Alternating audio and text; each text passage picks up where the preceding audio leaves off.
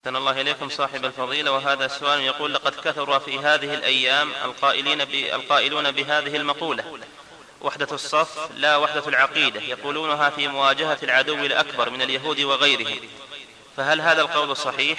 هذا تناقض لأنه لا يمكن يتحد الصف إلا إذا اتحدت العقيدة أما مع اختلاف العقيدة فلا يتوحد الصف هذا محال قال الله سبحانه هو الذي أيدك بنصره وبالمؤمنين وألف بين قلوبهم. لو أنفقت ما في الأرض جميعا ما ألفت بين قلوبهم. فبدون العقيدة وبدون لا إله إلا الله لا يمكن أن تتوحد الصفوف. ولا إله إلا الله ليس المراد أنهم يقولون لا إله إلا الله مجرد لفظ ولكن يقولونها ويعملون بمقتضاها فيخلصون العبادة لله عز وجل.